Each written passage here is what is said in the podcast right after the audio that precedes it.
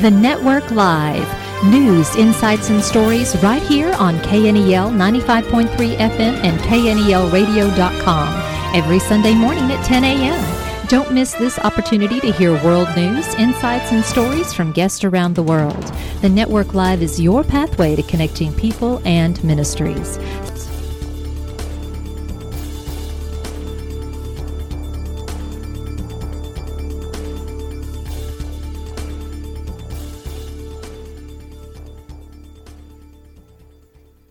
Good morning and welcome to The Network Live. I'm your host, Debbie Rule. Enjoy this message from Lance Wallnau.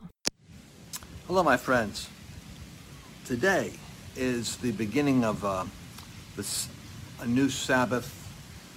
It's in the Saturday, Sunday time period of the Sabbath. And it's the beginning of that uh, countdown towards Pentecost, which is coming up so uh, shortly. And what we've been looking at is how Passover was experienced by us literally in our houses. And we believe that May thirty-first is going to be the uh, a date when the Spirit of the Lord is going to begin to descend upon many of you. Again, in your uh, houses, perhaps your house of worship. It's significant that May thirty-first was chosen by pastors in California as a day to open up their churches again.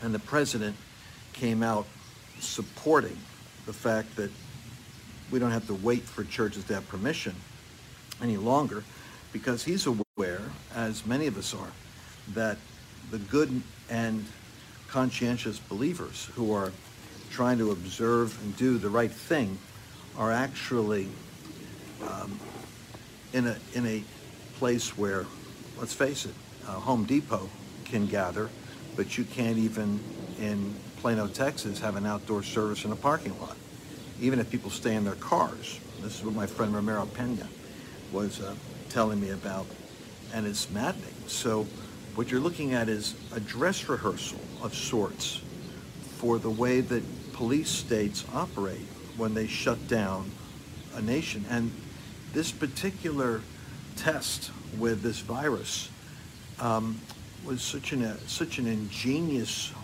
diabolical work that it literally came up on a side that the president of the United States had no ability to deal with, because he's not a scientist. It's the one, you know, I, he's always kind of saying, almost, we we joke about it like it's like it's almost adolescent, but nobody knows more about that than me, whatever the subject is. Nobody knows more about that than me. And, you know, you talk about asphalt. Nobody knows more about asphalt than me because um, I'm a builder. But uh, when it came to this coronavirus, uh, the president was, in a sense, by the principalities, in my opinion, thrown off his confidence. And then he got Fauci, who's sitting there, a little, you know, Professor Fauci, uh, who's got that look like the professor doctor.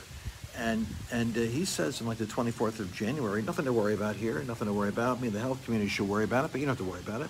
Then it's like two million are going to die. Then two hundred thousand are going to die. Trump's trying to prepare people for this because, like I said, this is the one area he doesn't have the ability to challenge it. He's not, he's not a doctor. And he's deferring to these people. And then the media, vultures and the wolf pack they are. And we had unnecessary deaths all over the country because as soon as he mentioned hopefulness with coronavirus, uh, uh, with chloroquine, Um, everybody attacked it, even though it's been proven for forty, fifty years that, um, that, it, that it works, with a few exceptions um, in terms of what it's combined with if you have, you know, a heart situation. But uh, they they just literally, it's, it's what the it's almost as if there is a spiritual force wanting to destroy America. You think so? And it came from China, the emerging power That, desi- that is desirous of taking over the world and eradicating the United States. Out from the weapons lab comes the virus. And uh, like uh, something out of um, Aliens, you know, it just went, worked its way across the globe and sucked five trillion dollars, six trillion dollars, seven trillion dollars. We, we have no idea what this is going to do to our lives and the lives of our children. And we still aren't out of the woods because the left, you know, are crazy. And so they just want Washington to print money and bail out all the states for their sloppy management um, over the last decade anyway. And so they're all in debt, and they expect And Trump, if he wants to get elected, is got to you know, bail out the states. But um, they've it's been a shocking dress rehearsal. I say it's a dress rehearsal because, you know, before that virus came along, do you know what they were working on? It was the climate. I knew something was coming. It was going to be global policing, global trauma, global. But, you know, so it was the climate was the thing that uh, the devil and, and human beings, remember, the devil and people have to work together, just like the church and heaven have to work together, where, you know, there has to be some agreement. People don't get that. You have to have agreement for for anything to manifest. And if you get enough people agreeing with the devil, well, you got fear and pandemic. So you got enough media buying in on this uh, pandemic, and then it created a panic attack. I mean, Christians, Christians were all over the all over the world, and in the United States, like fear, like, you know, worried about what's going on. Dennis Prager said something uh, with Judge on Judge Cheney last night that I thought was interesting. He said that the shutdown may be the worst mistake in recorded history for the United States, the worst mistake we ever made, because in nineteen sixty-eight and sixty-nine, during the height of the uh, the Hong Kong flu, we would see one hundred thousand die, and we haven't got to one hundred thousand yet, and we have decimated our economy and shut down our small businesses, and, and perhaps half of them are going to be unemployed, and we've, we've done, if we continue doing this, it'll be irreparable. We'll, we'll end up triggering a Great Depression out of stupidity rather than out of, um, out of necessity. But uh, imagine that, one hundred thousand died in sixty-eight and sixty-nine. Do you remember us, everybody being quarantined? You know where people were quarantined in sixty-eight and sixty-nine?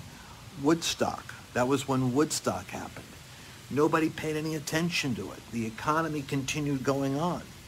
So um, then he got, you know, Fauci recently saying, well, you know, there's unintended consequences and you have to be careful. Now it's like, why in the world are people listening to him?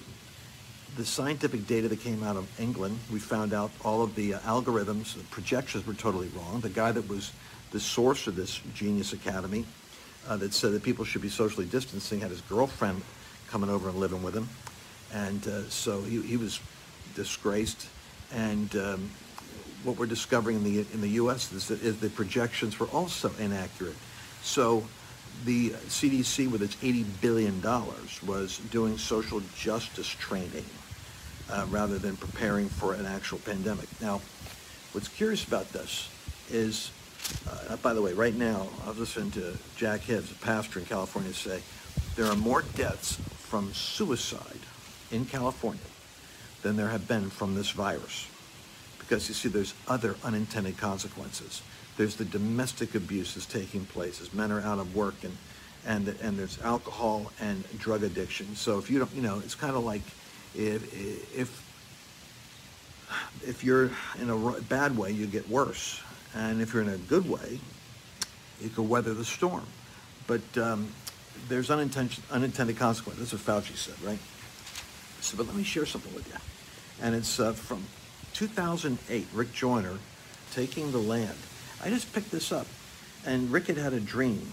And at that time, he was looking at the, the avian, avian bird flu, two thousand eight. And he says that travail is going to increase in the last days until the kingdom comes.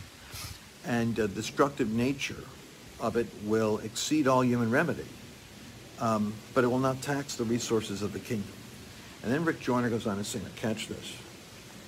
The world's health experts are expecting that the avian bird flu to potentially become the most devastating plague in world history. This is in two thousand eight. Even though it may not have been in the news for a while, the deadly plague is moving relentlessly toward the place where it mutates into what can be transferred human to human. Uh, so Rick was already talking about this mutating of, of uh, a flu uh, from animal to human, worse yet when it's weaponized and manipulated to do that in a lab in China. But when that happens, it'll be beyond what even the entire health official world can cope with, and governments are just trying to keep order in, in the midst of uh, that devastation. Um, I personally questioned authorities, and they believe the death toll could be like you know, hundreds of millions, and it could be like the biblical plague in the book of Revelation that kills one-third of mankind. That's not this, by the way. This isn't that. But I'm just saying, this is two thousand eight, he wrote this. And he said, um, when I inquired of the Lord if this was true, he confirmed it to me in a dream. He also showed me how we should be completely safe. Now catch this, this is important. The body of Christ must get this in our hearts right now, two thousand eight. We do not have to be subject to the things that are coming upon the rest of the world. It's like Israel and Goshen when plagues were in Egypt. The Old Testament is there for a reason. The Lord's going to make a distinction between his people and those who do not obey him. Remember, we're talking about this as we were discussing the land of our inheritance. The scriptures say that it was the Jordan River, when they crossed over, it was overflowing. Jordan. Um, the Lord said that, that the harvest is the end of the age. When we read that the Jordan overflows its banks all the days of harvest, Joshua chapter three, it speaks of how death will be overflowing banks all the days of the harvest, which is the end of the world. But he's also talking about the Christians um, being challenged to live in a different dimension. And you think about this for a second. So he said that when their um, ministry opened up, it used to be the P T L village, right, or the uh, property.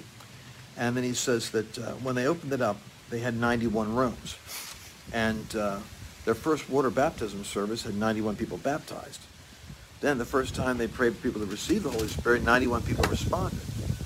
And uh, then Rick started looking, and he started realizing God was talking about ninety-one, and he started meditating on Psalm ninety-one, and as he started to preach, his um, battery on his laptop was at ninety-one percent. And that's where he talks about Psalm ninety-one says, remember, do not be afraid of the terror by night or the arrow that flies by day, of the pestilence that stalks in darkness, or in the, you don't know how it gets there. Remember, the number of people that were that were infected by this, that were quarantined. Like, how did it get to them in the quarantine? So it's like moving in darkness, or the destruction that wastes at noonday. A thousand could fall at your side, ten thousand at your right, but it shall not approach you. And he will give his angels charge concerning you. And um, and then he talks about, I will deliver you from the snare of the trapper, the snare of the fowler. He says the snare of a fowler sounds to him like uh, like the, that kind of bird flu type thing. Fowlers are those are the ones who keep birds or bats in cages. And when it mutates, it's transferred from human to human. It'll be fast. But uh, he said that the important thing is, and that's what I wanted to read to you guys, pay attention. When he was shown this in a dream, it confirmed that the plague was coming. This one that's here now, isn't it? And those who are in the right place in the body would be safe. The way we would get into the right place in the body is by using the key of the kingdom, which is making sure that all major decisions are seeking the kingdom first. And it's interesting what he says here. He says that um, make decisions, that the critical decision is where the Lord wants you placed in his body, because the body of Christ is a supernatural vessel. And being in right alignment with the body is the key to being in the right place in the anointing, so that you're in the place, your Goshen is in a sense in the body of Christ, where you're assigned, called, and anointed to operate, as opposed to being cut off and isolated. And remember, neglect not the assembling of yourselves together, which is so strange that that the battle is about Christians coming together. Make no mistake about it. Can't you almost predict that the pernicious and malicious media um, can't wait to see Christians gather together in their in their houses of worship, and then immediately swoop down like the vultures in order to look for data that can prove, oh, they're infecting each other and they're dangerous to the community. I mean, I can almost predict it because I know how the how the malignancy works the in the brain of journalism. And so what they're what they're going to hope for is that there's going to be this evidence that the, the Christians are endangering their communities by their primitive um, genuflecting to Bible-thumping irrationality rather than science, which basically destroyed the economy and um, created a panic attack that, that could have been dealt with like Sweden did. Um, social distancing, keep your businesses open, and let the children continue in school and guard the old people. And so Sweden's functional, Norway next door, got decimated because they listened to the the Faucis of this world. Anyway, um, the uh, the idea that that the Psalm ninety-one thing is real, I, you know, and I say people would say, well, Lance, what about their, you know, sure there are Christians that could uh, that could be on the um, on the list of those that are afflicted or that die, but let's remember something. Neglect not the assembling of yourselves together is a biblical admonition, as is don't touch each other, and yet we're called to the doctrine of laying on of hands. What the heck are you supposed to do with that? How about this? How about we challenge ourselves to raise our game to live up to the standard of what the Bible says, so that we are a community people go to for divine healing. And by the way, there's no guarantee that you're going to be immune from disease or death if you're in sin, even in church. I'm thinking about that because it says that by neglecting to discern the body, many of you are sick, and some are even, some even sleep, which is the word for dead. So, you know, it's not just going to church and being in your anointed place. It's being in a place with God where sin has no dominion over you. And we, if we judge ourselves, we shall not be judged. I think we need to be a supernatural church, and we need to be a church that, that not only has the supernatural power of God, but the fear of the Lord is established. And that leads to the preparation for May thirty-first. Here is the uh, what, what the Bible says about the upper room. And they were together in one mind and one accord, Acts chapter two. And they were gathered together. And I want you to think about this. They were there for ten days. Charles Finney makes a great point. He says, no doubt they were all humbled because this apostolic company that wanted to sit at Jesus' right hand and left hand had failed during the previous test when he was arrested. They ran from him. They denied they knew him. Peter cussed, and, and Mark was fled naked out of the garden.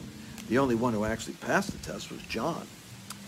And uh, so, but these were a humbled group that for ten days after the ascension of Jesus, they sought the Lord, probably fasting and praying. And Jesus said, even though you've done miracles and you've healed the sick and you've been with my resurrected presence and I breathed on them. Remember, Jesus breathed on them and said, receive the Holy Spirit. They had the Holy Spirit. He said, don't attempt this assignment yet, but tarry, wait until you're clothed with power from on high. I don't know that I've thought of this as profoundly As, as it's hitting me lately, that we can do nothing without the anointing. And I've had the anointing, and I've been able to, I mean, the whole Seven Mountain message is a global kind of um, shorthand because of an anointing for that message to go out. But I'll be honest with you, I am realizing more and more that the power of the Holy Spirit, if it's not upon me, if it's not upon you, then whatever we say and whatever we do doesn't have life, it doesn't have the power to blast people out of where they're at. So this upper room company had to be in one accord, even though they had the Holy Spirit, had the resurrection of Jesus with them, had already done signs and wonders and miracles and healings and cast out devils. They were not ready yet. Imagine, imagine we haven't done that, that much, and we think we're ready. But when the endowment of power came upon them in the upper room, they had tongues as of fire. It says as of fire. It wasn't tongues of fire. It was looked like fire. But why tongues of fire and why another language? Because I believe the demonstration of that supernatural empowerment comes through the communication that comes through the body of Christ. Our communication makes an impression by the Spirit of God. It's what, I, what Zerubbabel was told would be the signet ring. It's a ring that goes into the wax like that. And our words are going to begin to have that effect, boom, of going into the wax of the heart of people. And where they're hard, the presence of God will make them soft and will put the seal of divine impressions. There is divine power for divine communication and divine utterance. And as I was reflecting on that, the Lord said, this is going to be the infusion of power and clarity for the message. And angels are going to be very much involved. The angels are coming to you right now. I'm prophesying to you something.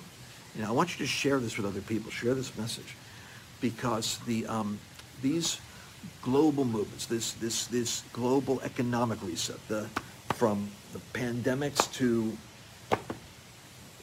weather patterns or, or to environmentalism, you're going to see more pressures and more more efforts made globally for governments to have control over you, because that's the end time scenario. What you have to do, and I have to do, is we have to go higher up. We have to acclimate ourselves by going to that upper room in the Spirit, having the empowerment of God. And I believe something new and fresh is starting. But how it starts is the conviction of the Holy Spirit.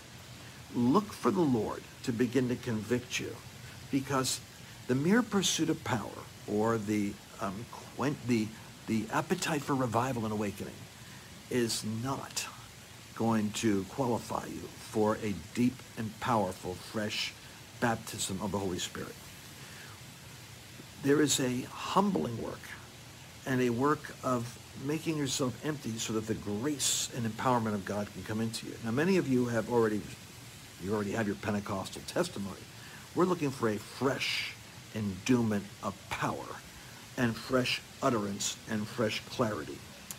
And the conviction is, I believe, that the first wave of the evidence that God is preparing us to have the right disposition to seek his power, to seek his face, to seek his presence, to have a sense of the urgency of the hour.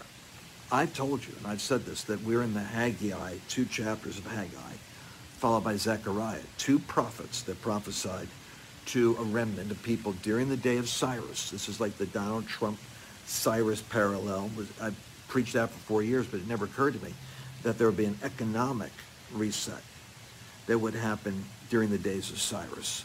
I thought it would happen after the election, maybe the next election. But no, the Lord has seen it fit to do it before the election. And I think it's because he did it in Haggai's day. He did it when the prophet prophesied, because he said, you don't think it's time for my house to be built.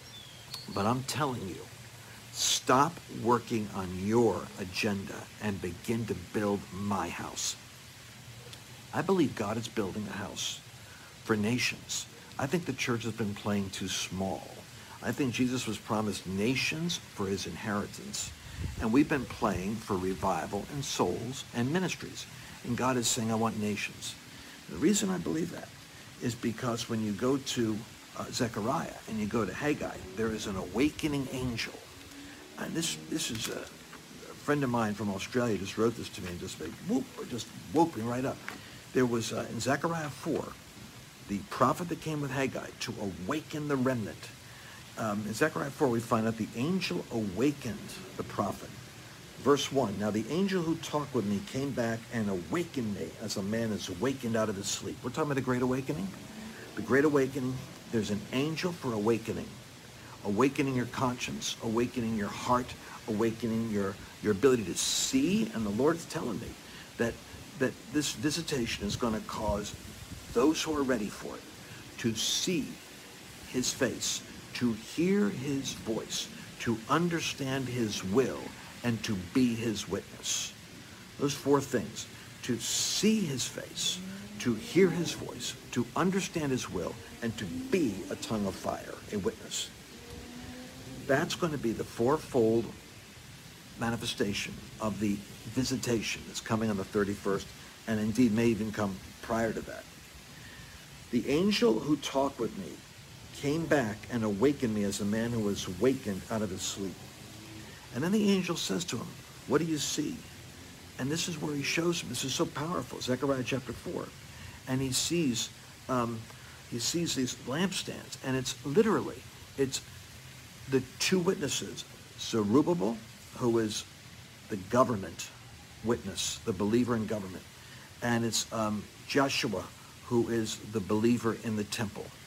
And what God is saying is that he is going to be raising up sheep nations out of the concert of the interaction of believers in the house of God, extending the authority and the scepter of the anointing over their nation so that the nation can be a saved nation or a sheep nation. It doesn't mean everybody gets saved.